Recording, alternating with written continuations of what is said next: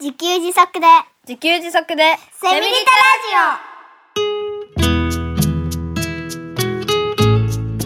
この番組はパーマカルチャー研究所の三栗祐樹が自給自足で幸せなセミリタイヤ生活を送る知恵をお届けします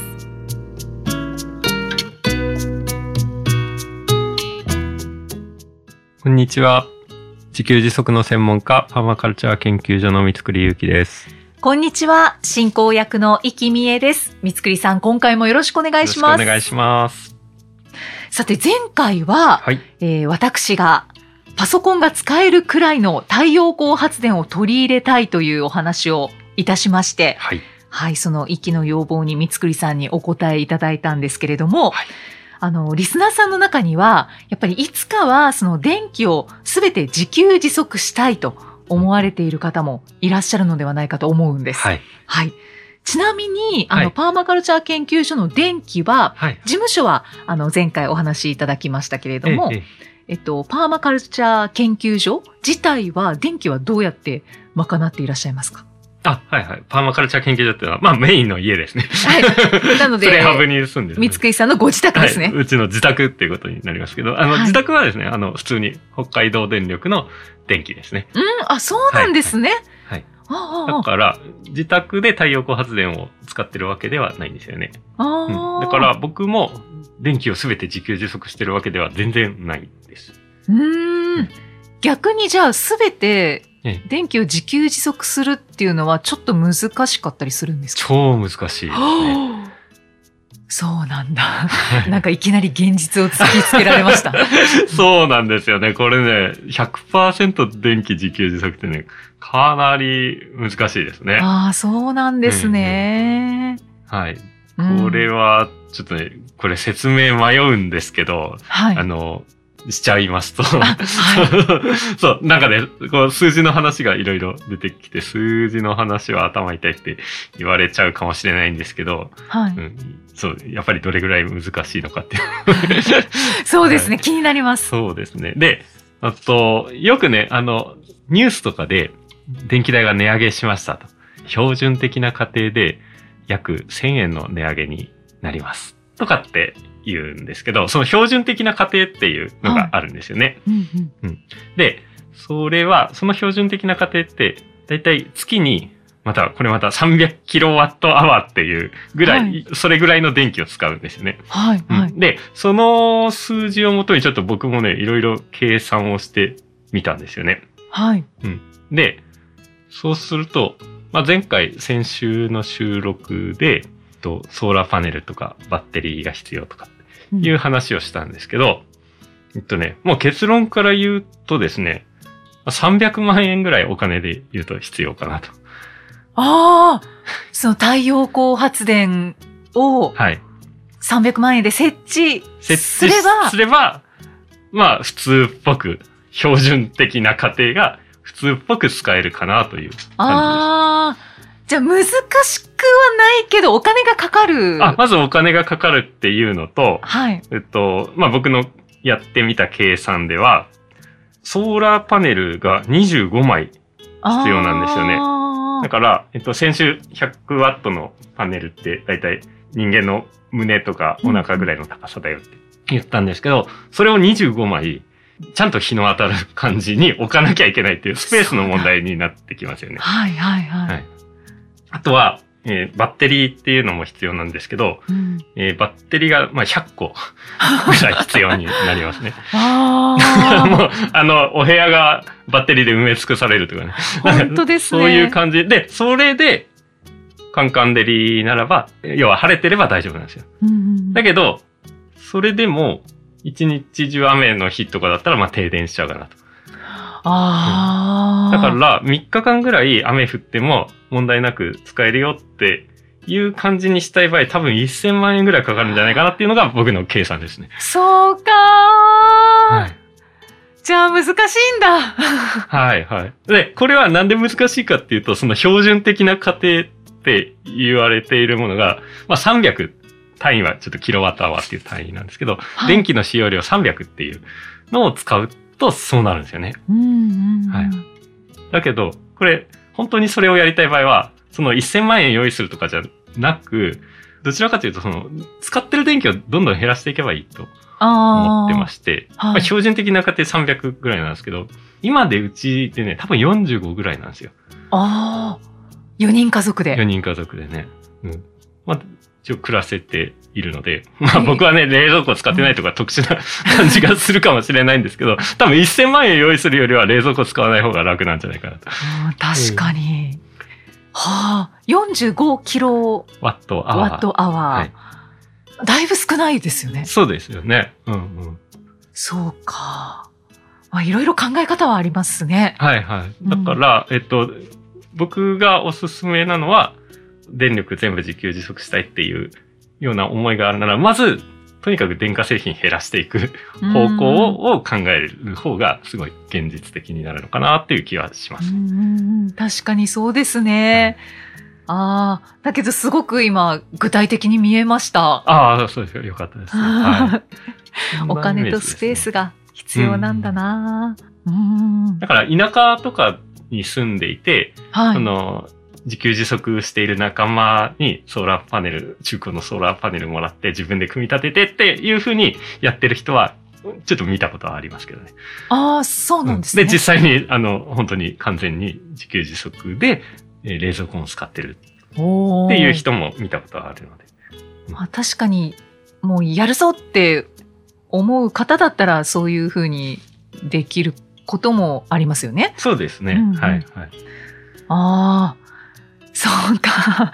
なんかすごい具体的でしたね。ああ、よかった。うん 数字の話するとちょっとね、やっぱり混乱しちゃう人も多いと思うので。いやー、よくわかりました。はい。うんで三つくりさんは、はい。今、事務所の方は太陽光発電をされているっていうことですけど、はい。その最初はえええそこから始まったんですかどういうふうにあ太陽光発電って取り入れたんですかええっとね、最初は、勤めてた頃、2014年なんですけれども、はい。えっと、その先週お話しした、その太陽光4点セットを買って、あそあ。の時にアパートに住んでいたので、アパートのベランダに、ベランダの外側に柵にくくりつけて、ソはい、ーあーラーパネルを針金でくくりつけて発電してましたね。あー、あーはいあ、そうだったんですね。で、その、だから2014年から使ってるソーラーパネルを今も使ってるんですよね。うーん。そういうことだったんですね。で、えっと、まあ、4点セットで最初やってたんですけど、ここ最近そのポータブル電源っていう便利なものができたので、はい。それを使うとソーラーパネルとポータブル電源をつなぐだけで結構便利に使えるので、今はそれでやってますね。うーん。じゃあ、まあ私も含めですけど、はい。ちょっとその身軽なところからはいはい。太陽光発電を取り入れたいええとなえった場合えは、はい。じゃあまあ前回もお話しいただきましたけど、まあセットを買って、はい。で、それで自分で何ワットかっていうのを決めて、はい。そこ決める必要がありますよね。あ、まあ、決めた方がやりやすいと思いますね。そうですよね。うんでもやっぱり、イキさん、最初におっしゃった、そのパソコンを使いたいっていうことであれば、まあなんか僕もそういう使い方を、主にパソコンを使うっていう使い方をしてますので、ああまあ先週紹介したパワーアーク2といああ、ああはい、はうい。やつとかを使ったらいいのかなと思いますね。うんうんうん、4つセット。のやつよりは僕はソーラーパネルとポータブル電源の2つセットの方がおすすめですね。簡単ですので。いや、本当にそう思います。はい。もう、なんかすぐ買いたいなっていう 気分になるんですけど。ああとね、あのー今言ったのはそのパソコンを使うはいつまり、電化製品を、コンセントを差し込んで使いたい場合ですよね。はい、うんはい。で、それよりももっと簡単な方法もあって、もえうっとね、A4 サイズぐらいのね、ソーラーパネルっていうのも売ってるんですよね。もう、あ、うんもうちょっとちっちゃでもい、さらにミニちマっちムゃなく。て、はいだけど、コンセントがないっていうか、プラグを差し込む感じにはなってなくて、はい。えっと、スマホの充電でケーブルを差し込むだけ、おー。みたいなものも売ってるんですよ。へえ。それだとね、まあ、なんか2万円しないぐらいで売っていて、はい。えっとね、またまたこれおすすめの、僕おすすめのは、ゴールゼロっていう会社がありまして、はい。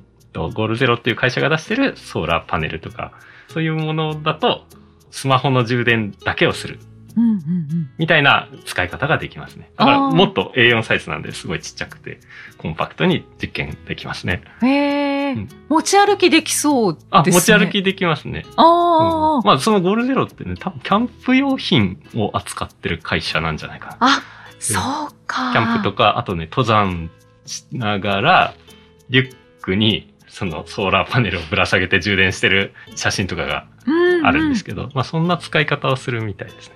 ど。ああ、確かに調べたことあります。あ、そうですか。はい。あ、そうだ、イキさん、と用。登山もしますもんね。 そうです ね。山も登りますもんね、イキさん。そう、あのー、バッテリーを持って、はい登山には行くんですけど、いやっぱりちょっと荷物になるし、うんあのー、もうバッテリーの電気がなくなっちゃったら充電できないので、どうしようかなって思う時あも、やっぱり必要になるんですね、登山するとねそうですね。はいはいはい私は、まあ、そんなにないですけど、2泊3日で登山に行く方とかはいは、はいやっぱりバッテリーよりも、その、あ太陽光発電できるはいはいはい。ものの方がいいと思うんですよね。そうですよね。はい。うんうん確かに。ゆきそさんうは、あの、登山の時、宿泊する派なんですかです宿泊します。あ、すごいえー、だけど、山小屋泊です。えー、はい。だけどのちょっと意味がちょ っとああ、そっか、テント泊と小屋泊があって。はいそうですあっかだけどっていうことは、小屋泊の方が楽で、テント泊の方がきつい感じなんですね。そうですね。いろいろともう全部自給しなきゃいけないので。確かになるほど。 えー寒さ、あ暑さにも耐えなきゃいけないので。はいはい。はいえー、なるほどね。うんうあ、んそしたらそこでも使えますね。使えますね。えー、そう。あ、そういうものがあるんですね。じゃそあ、うなんですね、ちょっと気が。軽に太陽光発電を取り入れてみたいという方はいいですね。あ、そうですね。まあだから一番簡単なのがそのスマホだけを充電するタイプで、まあその次がその、さっき紹介したちょっと大きめコな。ンセントを、うん、差し込んで、要は普通の電化製品を使うタイプうんうんうんはいですね。うんうんうんはいその2万円のは、なんか非常用にもなりそうですよね。あ、そうですね。ううんんうんまあ大きい方も非常用に。あ、んんあそうです両ね。方とも、うんうんできると思います。はいなんか非常用袋に入れられそうなあ、はいはいはい。感じがするなって思い思いました。うんうんうんでですね、はい。はいあ、の、そもそもの疑問なんですけれども、はい。あの、前回、ワットアワー、はいはい。お話いただいたんですけど、はい。この電気の、なんていうんですか、記号、はい。はい。で、なんかワットとか、はい。アンペアとかあるじゃないですか。はい。これどんな意味なのか、三つくり先生教えてくださ い。ねえ。やっぱり知っておいた方が何かといいかなと思うんあ、です。そうですね。あの、このオフグリッド太陽光やるには、これ知っておいた方が、いろんなことを考えられますね。あはいあああはい。理解が早いですよそね。うですね。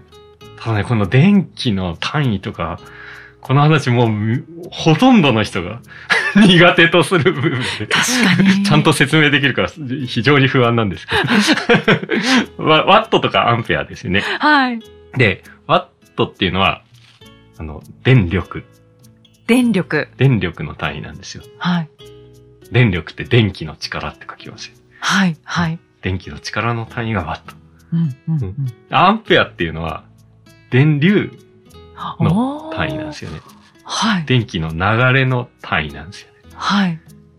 ね、まあ、そう、そう言われたらそうかなって感じだそうそうですね感じですけど、はい。じゃあ電力と電流何が違うんだって感じがすると思うんあですよ そうです、そうです。そうやってシンプルに言われたら、まあ確かにそうなんですけど、どういう働きをするのかみたいなのうんがうん、ちょっとわかんないですね。で、で、これ本当ね、電気目に見えないからよくわかんないですよね。はい。ただ、ただ、これね、水の流れをイメージして、こう、理解すると、ちょっとわかりやすいんでですよ。ね。で、はい電気をですね、水として考えてみるんですよね。はい。で、まあ、電気はいろんな仕事をすることができるんですけど、えっとね、まあ、水もね、使いようによってはいろんな仕事をすることができるので、うんちょっとね、水を使って汚れたお皿を洗うところをイメージしてもらいたいんですよね。はい。はい。で、あ、すいません。また混乱すること言う言っちゃいますと、電力イコール電圧かける電流って聞いたことありますかないです。ないです。 どこかでなんか物理で習ってるんですよね。あ、まあ、ある方はいらっしゃるかもしれないですね。電力っていうのは電圧かける電流の掛け算なんですよ。うーんもうわけわかんないと思うんですけど。はいはいはい。で、なんですけど、電力は電圧と電流の掛け算ですって、なんかよくわかんないと思うんですけど、うんこれちょっと水に置き換えるんですよね。はい。水力はい。イコール水圧かける水流うんうんうん。って言ったら、どうでしょうねちょっとだけ。ちょっとだけイメージ。そうですね、うんはい。電気よりは。水の力は、水の圧力のはい。と水の流れ、はい。な流れて流れる量ですね。この掛け算だよっていう、うんうんうんうなんんかそんなイメージをちょっと持ってもらいたいんですけど、それが、あの、水の力になるんだっうんうん。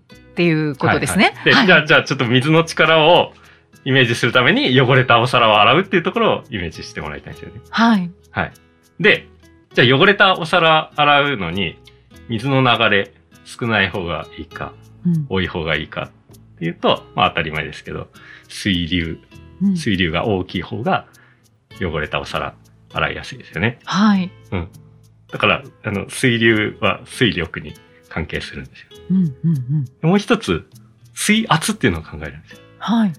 で、注射器を想像してもらいたいんですけど、はい。注射器で、こう、後ろからね、ギューって押して、汚れたお皿に水を当てることを考えてほしいんですよね。はい。はい。したら、力かかってるので、汚れやっぱり落ちますよね。そうですね。はいはい。タラタラっていう水よりも、圧力のかかった、水圧のかかった水の方が、汚れたお皿を洗うことができる。うんうん。ということで、水力、水の力、汚れたお皿を洗う力っていうのは、水圧と水流の掛け算。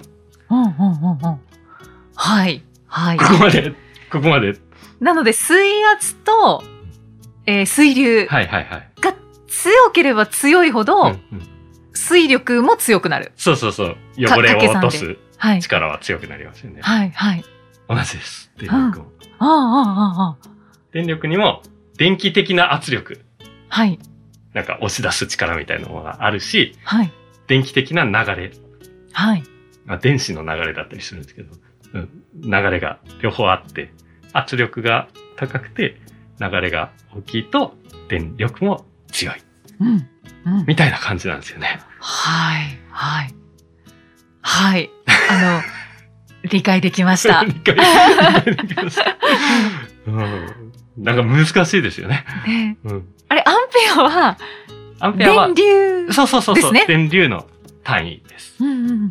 だから数字が大きければ大きいほど、電流が強い。あ、そうです、そうです。はい、はい。大量の水流れてる感じです。うん、うん、うん、うん。そうですね。はい電流だから。だから、で、電圧が高いと、注射器でギューって押してる感じ。うんですねうんうんはい、はい。ありがとうございます。 で、電力がワットでしたよね。はい はい。はい、はい。おーちゃんと覚えてるじゃなあいりがとうございます。 よかった。とりあえずは、イキさんにそうですね。伝わったかな。はい、はい。はい。そこが、じゃあ分かっていれば、はいはい。太陽光発電しようってなった時にうもんうん、なんか理解はしやすい。うんうん。でしそょううでかすね。で、あの、パソコンの電気って100ワットだよって。これ電力の単位なんですよね。はい、うん。はだい。から、電力っていうのは電気の強さ。うんうん電電気的な仕事をする強さ。はい。汚れを落とす力みたいな。うんうんうん汚れを落とす力。仕事をできる力。はい、はい。そうですね。はい、はい。難しいですね、これ。ねえ、電気って説明するの難しいんですそうなね。んですよね。 そのお仕事を長年されてたんですよね。はい、は い。ね、授業の場合はね、学生さん相手にやってた時は、なんか普通に、まあ電力は電圧かける電流だから、みたいな覚えといてね、みたいあな。 それで。ーテストに出るからみみたいな。だから今日の授業の方が結構きついですよ。いやーもうそうです ね正直うん素人が聞いてますから、ね私も含めてはいはい。ねえ目に見えないからね、苦手とする人が多いんですけど、まあ、うんなんかそんな風に考えます。 はいありがとうございます、ね、ちょっと頭の片隅に置いておきたいと思いますはい、ということで太陽光発電について2回にわたりはい、三つくりさんになんか教えていただいたっていう 感じがしてます。ぜひ、ポッドキャストなので聞き直しできるので、そうですね何回か聞いていただければと思います。ありがとうございます。じゃあ最後にメッセージを1通、あ、今日は2通ご紹介いたします。はいえーポッドキャストネーム、たつさんからいただきました。50代女性の方です。はい。第17回プレハブ床の張り替えの回。奥様が参考事例をいろいろ調べたけれど、前例が見つからないケースで。でも、とにかくやるしかないと腹を決めて取り組んだというくだりが良かったです。ご家族みんなで建てた家ですね。それから第18回床暖房の作り方の回。工夫して材料費3600円。消費電力5ワットで作り上げた時の喜びが伝わってきました。夏子さんの山で木を切るエピソードも良かったです。体験で薪を作りたい人もいるんじゃないでしょうか。ということです。はい。はい。ちょうど、ワットがまた出てきましたね。 仕組んだかのように。ね、本当ですワットね。の話が出てきましたけど、はい。あの、5ワットで床暖を作った喜びねなんですけど、そはの熱ってすごいワット数必要で、い。はい。あのね、昔僕じいちゃん家に床暖房が、畳1枚分の床暖房、電気床暖ががあったんですよね。はい。でね、それ覚えてるんですけど、400ワットだったんですよね。うんうん畳1枚分400ワット。まあ、当然そっちの方が性能いいから、電力高いのは当たり前なんですけどう、んうんその畳1枚分400ワットに対して、そう、手作り床暖は5ワットでできたよっていう喜びねなんですよね。はい。そして暖かか った。一応暖かかった。 もちろんね、あの、電気床暖にはかなわないんですけど、はい。はい、それを自分で作ったっていう喜びうんうがあるのん。で、そうですね。そうですね。で、5ワットっていうのはついでに言うと、小さい LED 電球ぐらいの電力です。はあ。そうなんだ。うんというかそうやってなんか三つくりさんがこう他のものにだから5ワットはこれだとかはいはい。って言えるっていうのが羨ましいなって思いました。あああ、あのね、全部ね、あの、電化製品に全部消費電力って書いてあるんですよね。あシールとかにあ貼あ、っそてれあをっチェッて。クしてるんですあ、かそうです、そうですあ。ー興味があるんで全部見るんですよね。うんそしたら自然に覚えていくっていう感じです。なるほど。はスマホの充電も 10, 10ワットぐらい、iPhone だと10ワットぐらいなので、い。なんかそれぐらいの小さい電気を使うと、太陽光だけでいける部分もあったりしますね。うんうんうんうん。ありがとうございます。ね、なんか薪を作りたい人もいるんじゃないでしょうかっていうことですけど。ね。ちょっと今年は薪作りをお願いしてみようかなとか思い始めましたね。本当 ですかあ はあい。じゃあ体験がパーマカルチャー研究所でできるかもかも、しれないです。どうしようか今考えてます。はい。 はい。ということで、たつさんメッセージありがとうあごりざいがとうごましざいまた。した。さあ、この番組ではメッセージやご感想をお待ちしています。エピソードの説明文に記載のパーマカルチャー研究所ホームページのお問い合わせフォームからお気軽にお寄せください。三つくりさん、今回もありがとうございまあしりがたとう。ございました。